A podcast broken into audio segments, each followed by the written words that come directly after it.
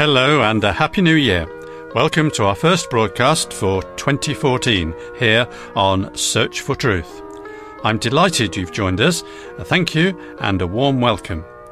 Brian, our Bible teacher, has a new series of talks for us over the next six weeks. It's about the present and unique relationship the Lord Jesus Christ has with his Christian disciples in the world today. The series is called Jesus as Son over God's House. I hope you'll be able to join with us as we follow this study. There's a transcript booklet to go with the series, and I'll tell you how to get it towards the end of this broadcast.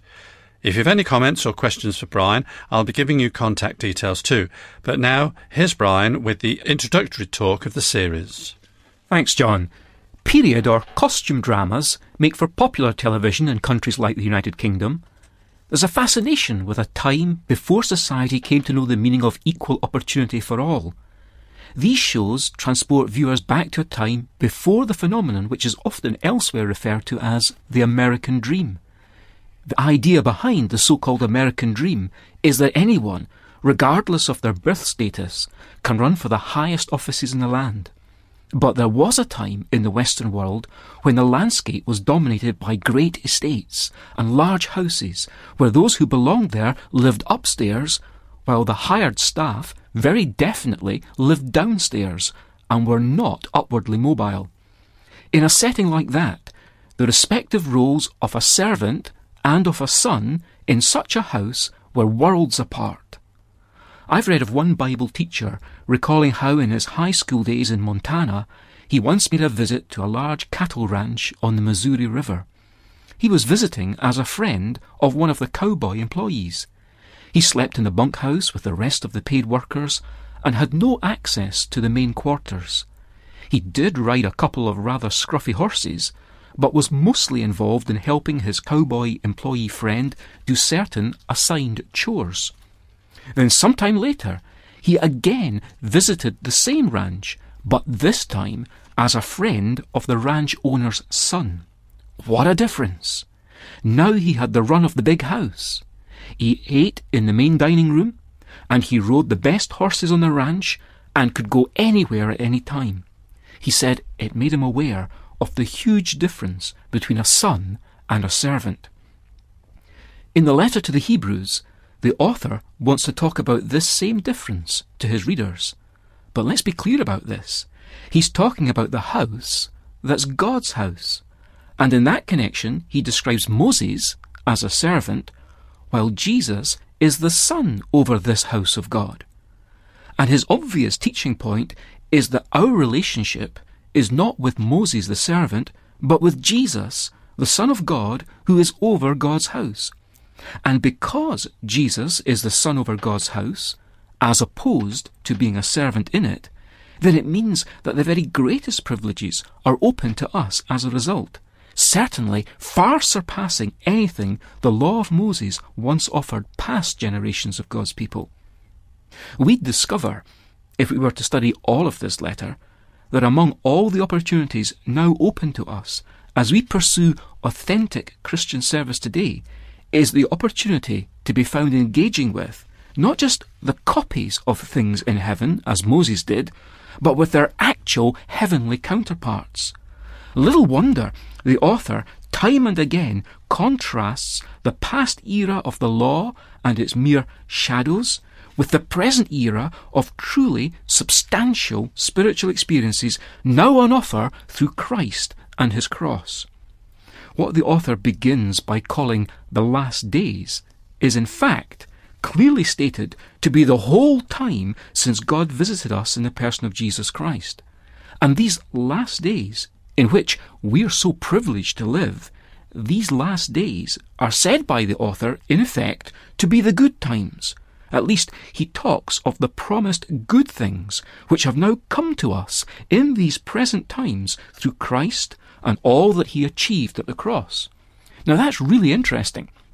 The point of this letter, the letter to the Hebrews, is to tell first century believers that they've never had it so good. The clear message was that none of them should even be considering turning the clock back and wanting to return to the good old days of Judaism. But were the good old days really that good? You know, even today, and in society generally, people tend to look back and nostalgically wish for a return to the good old days. But were they really so good? It's obviously tempting to think things must have been better in the past, for our present era is full of worries about economic recession, unemployment, terrorism, drug abuse, global warming, and large national debts. In our memories, the good old days seem to have been so much better. The harsh fact is, however, that what we now consider as the good old days had their own hazards and uncertainties. Back then, in the West, we were embroiled in World War II, which, according to Wikipedia at least, killed 73 million people. And we were worrying about whether the United States and the Soviet Union were going to start a nuclear war and so end civilization as we knew it.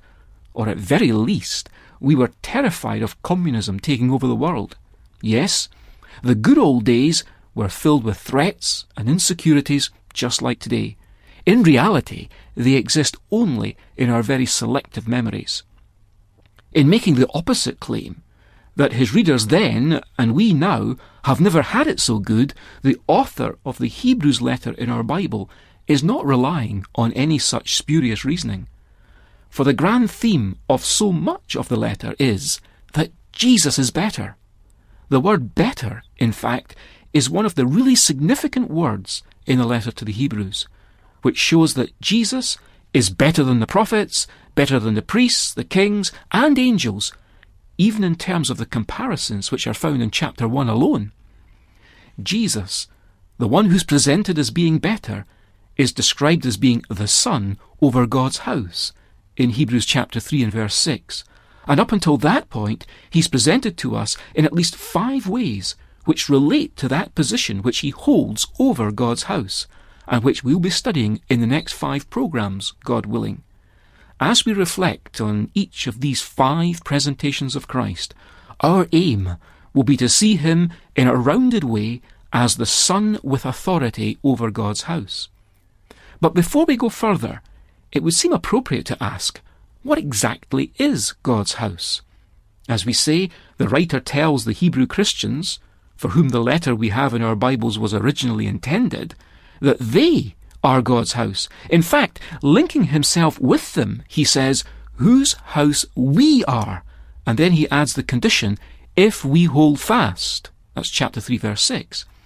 Now, that's the point I want you to especially notice with me. There's a condition here. This condition is something he's going to say a lot about in the rest of the letter. For the writer goes on to talk about the danger of falling away famously in, for example, Hebrews chapter 6 and verse 6. Now, in that verse, he's very careful to describe them in at least five ways, each of which convincingly proves that they had truly known the new birth. That is, those to whom the author was writing this letter. They had truly known the new birth. So now, let me say this very carefully. If God's house is identified as being everyone who's known salvation through faith in Christ, then this falling away by true believers would seem to be a falling away from salvation. But the Bible does not teach that once saved, we can be lost again. From many different points of view, the Bible very definitely maintains the line of teaching that says, once saved, always saved. Therefore, God's house, which Hebrews teaches is conditional, cannot be identified with the vast company of all those who've ever known salvation by God's grace through personal faith in Jesus Christ. And it is in fact to be distinguished also even from all currently living believers, once again, because of that stated condition in chapter 3 verse 6. All of this shows us that the defining issue for a place in God's house is not the possession of salvation, for although Hebrews tells us that we can fall away from God's house, yet we can never be dispossessed of our salvation. There's no need whatsoever for us to hold fast to our salvation, for the Lord Jesus himself holds us fast and assures us none can snatch us away from him. But regarding what's called God's house, we evidently do need to hold fast, just as they did, to whom the author of Hebrews wrote some 2,000 years ago. All those who've ever at some point come to saving faith in Christ by this point in history include myriads of by now dead believers. But God's house at any time doesn't even include all true believers alive at that moment, for there's the condition applied if we hold fast. The Hebrews letter was written, as its name implies, to early Jewish Christians. And the very first Christians were, of course, Jews. They'd left behind the ceremonial law of Moses to embrace Jesus as the Messiah and to follow the teaching of his apostles. By following the apostles' teaching, they found themselves in the New Testament churches of God. The book of the Acts of the Apostles documents exactly how this came about. The existence of these churches spread outwards from Jerusalem, particularly as a result of the various missionary journeys of the Apostle Paul. They were all, these churches were all united in belief and practice as a model community. But just as in some parts of the world today, they were a persecuted community, and some of them, by the time that the letter to the Hebrews came to be written, had come to feel life would be easier outside of this messianic community. Life would be simpler again if they were just going along with the law of Moses like the majority of folks around them, at least in Israel. To people just like that, to those who were wavering on the brink of leaving the community of churches of God, the writer of the Hebrews letter makes his appeal by the Spirit of God, and he says, Don't go back, don't fall away. To quit their association with the practicing Christian community would not mean the loss of their salvation, but, and this is the main point of the entire letter, they would miss out on everything that was special in serving God together in the biblical community of churches of God. The very things the Old Testament had been anticipating. It would be a falling away in terms of their service and from the privileges and responsibilities which attended it. In short, they'd lose their place in God's house. They wouldn't lose their salvation, remember, but they'd lose their place in God's house, which was that clearly defined community of believers described in the pages of the New Testament, where God lived by His Spirit in a way that answered exactly to earlier eras, when the place where God lived on earth, His house, was known as Moses' tabernacle or Solomon's temple. Believers who come short of arriving at or maintaining a place in God's house on earth must inevitably miss out on a joyful awareness of relating to our Lord specifically in his capacity as Son over God's house. This is the view of the Lord which we hope to explore together in this series in God's will. I do hope you'll join me.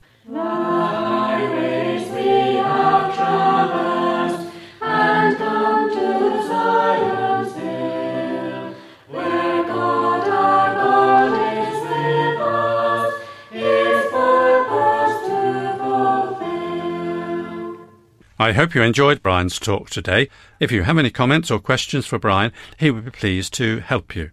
I'll give you contact details for this and to send for the transcript booklet which goes with this series. Please ask for the title Jesus as Son over God's House. But first, here's our postal address. Search for Truth, Church of God, Downing Drive, Leicester, LE5 6LN, United Kingdom. And now, here's our email address sft at churchesofgod.info. You can also download audio versions of some past programs on your computer. Go to www.searchfortruth.org.uk. This is our church website where you can also access additional helpful material. So thank you for being with us today. I hope you enjoyed today's talk. And please join us next week if you can. But till then, it's very best wishes from Bible teacher Brian, a studio technician David, our singers, and me, John. So goodbye, and may God richly bless you.